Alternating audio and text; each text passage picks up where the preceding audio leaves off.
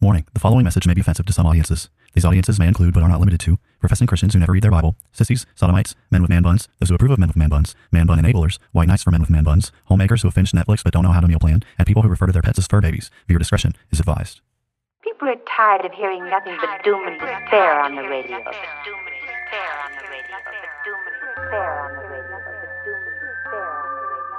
The message of Christianity is that salvation is found in Christ alone, and any who reject Christ therefore forfeit any hope of salvation, any hope of heaven. The issue is that humanity is in sin, and the wrath of Almighty God is hanging over our heads. They will hear his words, they will not act upon them, and when the floods of divine judgment, when the fires of wrath come, they will be consumed and they will perish. God wrapped himself in flesh, condescended, and became a man, died on the cross for sin, was resurrected on the third day, has ascended to the right hand of the Father, where he sits now to make intercession for us. Jesus is saying there is a group of people who will hear his words, they will act upon them, and when the floods of divine judgment come in that final day, their house will stand. Welcome to Bible Bashed, where we aim to equip the saints for the works of ministry by answering the questions you're not allowed to ask. Listen and enjoy this installment of Iron Sharpening Iron as Pastor Tim answers your sincere questions. Here's Pastor Tim. On this episode of Bible Bash, we will be answering the question why are women attracted to strength and courage?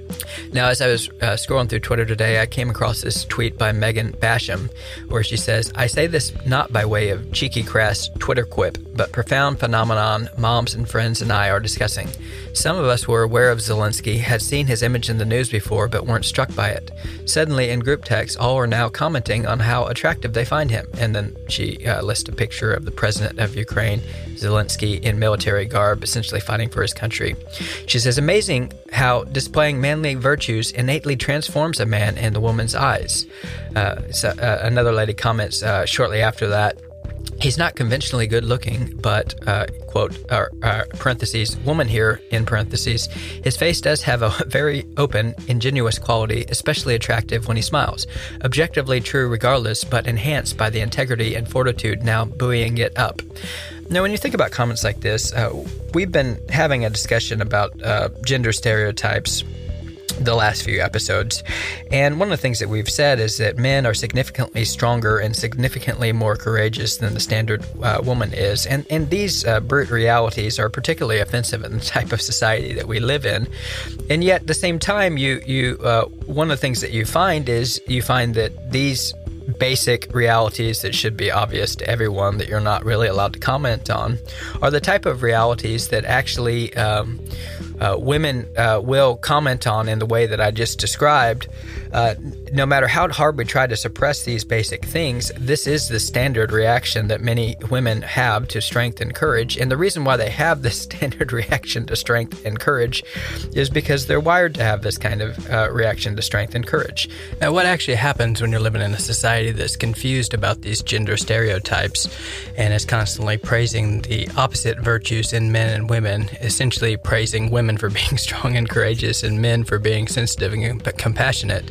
What might happen is that uh, in the short term, an individual's attractions begin to change uh, somewhat. And so a lady may be looking for a guy who is sensitive and caring, and it, that may be the kind of thing that is attracted to her in the short term and the thing that causes her to marry him. But then what happens in the course of a relationship is once they get married and once she sees that this sensitivity and compassion that she was initially attracted to uh, is there and, and, to the detriment of uh, the objective virtues of strength and courage, one of the things that happens is that as he displays this lack of emotional fortitude in over the course of their marriage, and is frequently reduced to tears, and uh, is you know the nice guy who's constantly uh, who doesn't really have a lot, a whole lot of direction in the way that he actually leads, and is easily manipulated and controlled. He's going to be emasculated in her eyes, and she's never going to want to be intimate with him.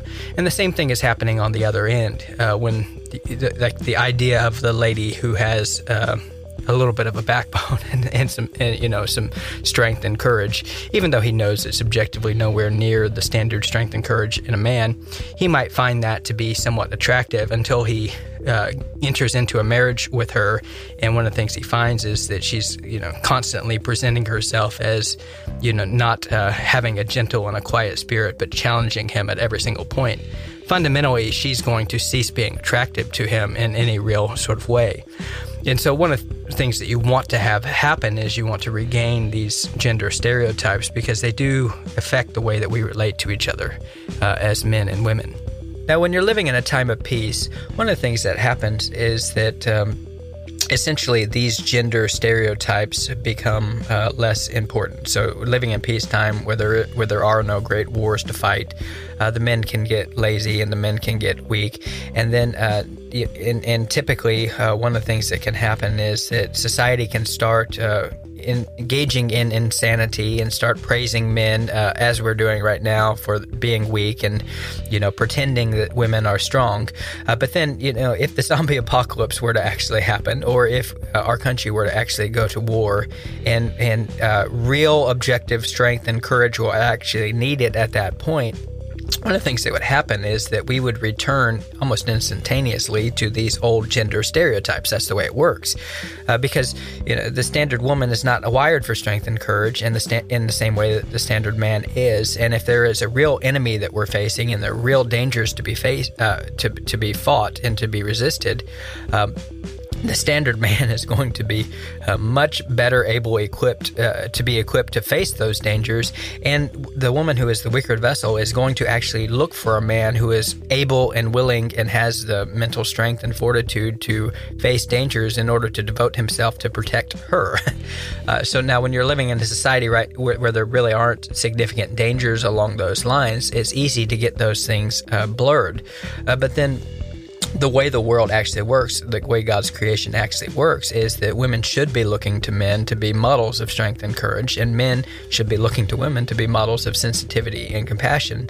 And when you're living in a society right now, like the kind of society that we're living in, we're essentially we're looking to women to be models of strength and courage, and we're constantly telling women that they're strong and courageous.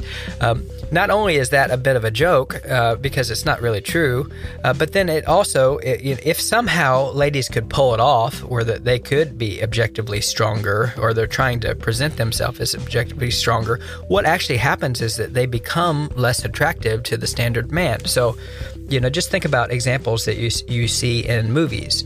Uh, so, uh, movies are, are shows. Uh, so, Cara Dune on Star Wars is uh, probably objectively strong. Uh, she's somehow, uh, you know, maybe taken the steroids and got herself to be objectively strong, but she's not the kind of woman that the vast majority of men would even be remotely attracted to. Uh, she's just a curiosity. She's just a novelty. She's just a, um, uh, somewhat of a freak of nature, but no one is attracted to a woman who devotes herself to strength. If you think about the standard military uh, movie with the standard uh, military chick who is presenting herself as, you know, just as crass and just as coarse and just as tough as a standard man, not only does it strain believability in that no one actually believes that she's very strong or courageous, but it does make her somewhat revolting in the eyes of uh, the vast majority of men, no matter what we're allowed to actually say. But in the same way, uh, when uh, when a man, you know, adopts signs of femininity in terms of his dress, in terms of his manner, in terms of his disposition, and and when a man is basically reduced to tears over, you know, the slightest. Um, inconvenience or or he's reduced to tears and constantly weeping and crying and refuses to you know face uh, the normal you know um, standard difficulties of life, he is going to be emasculated in the eyes of of the standard woman, and she's not going to find him attractive because uh, the reason the reason why this is the the actual case is because women are actually objectively weaker than men and have significantly less courage than men, and if they're looking at a man and they're seeing in that man that this man doesn't have the kind of strength and doesn't have the kind of courage necessary to face real dangers in life, it should be a profoundly unsettling thing for her. um, so uh, when when when uh, when a country moves from peacetime into wartime, or when difficulties actually arise that are more significant, one of the things that would happen, what will happen is that we will regain a sense of moral clarity on these issues and we'll realize that men and women are objectively uh, different. Um, and you know, I, I, wish that maybe there was a way that we could relearn these things without having to actually face uh, significant danger. But maybe the only way that we'll actually regain uh, sanity as it relates to these issues is is that we face difficult times and and we'll realize that the standard woman is not made, wired for strength and courage in the same way as the standard man is. And when she finds those attractive uh, those uh, characteristics in a man, those are the kind of uh, characteristics she's going to be looking for in in a time that's defined by significant danger. This has been another episode of Bible Bashed. We hope you have been encouraged and blessed through our discussion. We thank you for all your support and ask you to continue to like and subscribe to Bible Bashed and share our podcast with your friends and on social media. Please reach out to us with your questions, pushback, and potential topics for us to discuss in future episodes at BibleBashedPodcast at gmail.com and consider supporting us through Patreon. If you would like to be Bible Bashed personally, then please know that we also offer free biblical counseling, which you can take advantage of by emailing us. Now, go boldly and obey the truth in the midst of a biblically illiterate world who will be perpetually offended by your every move.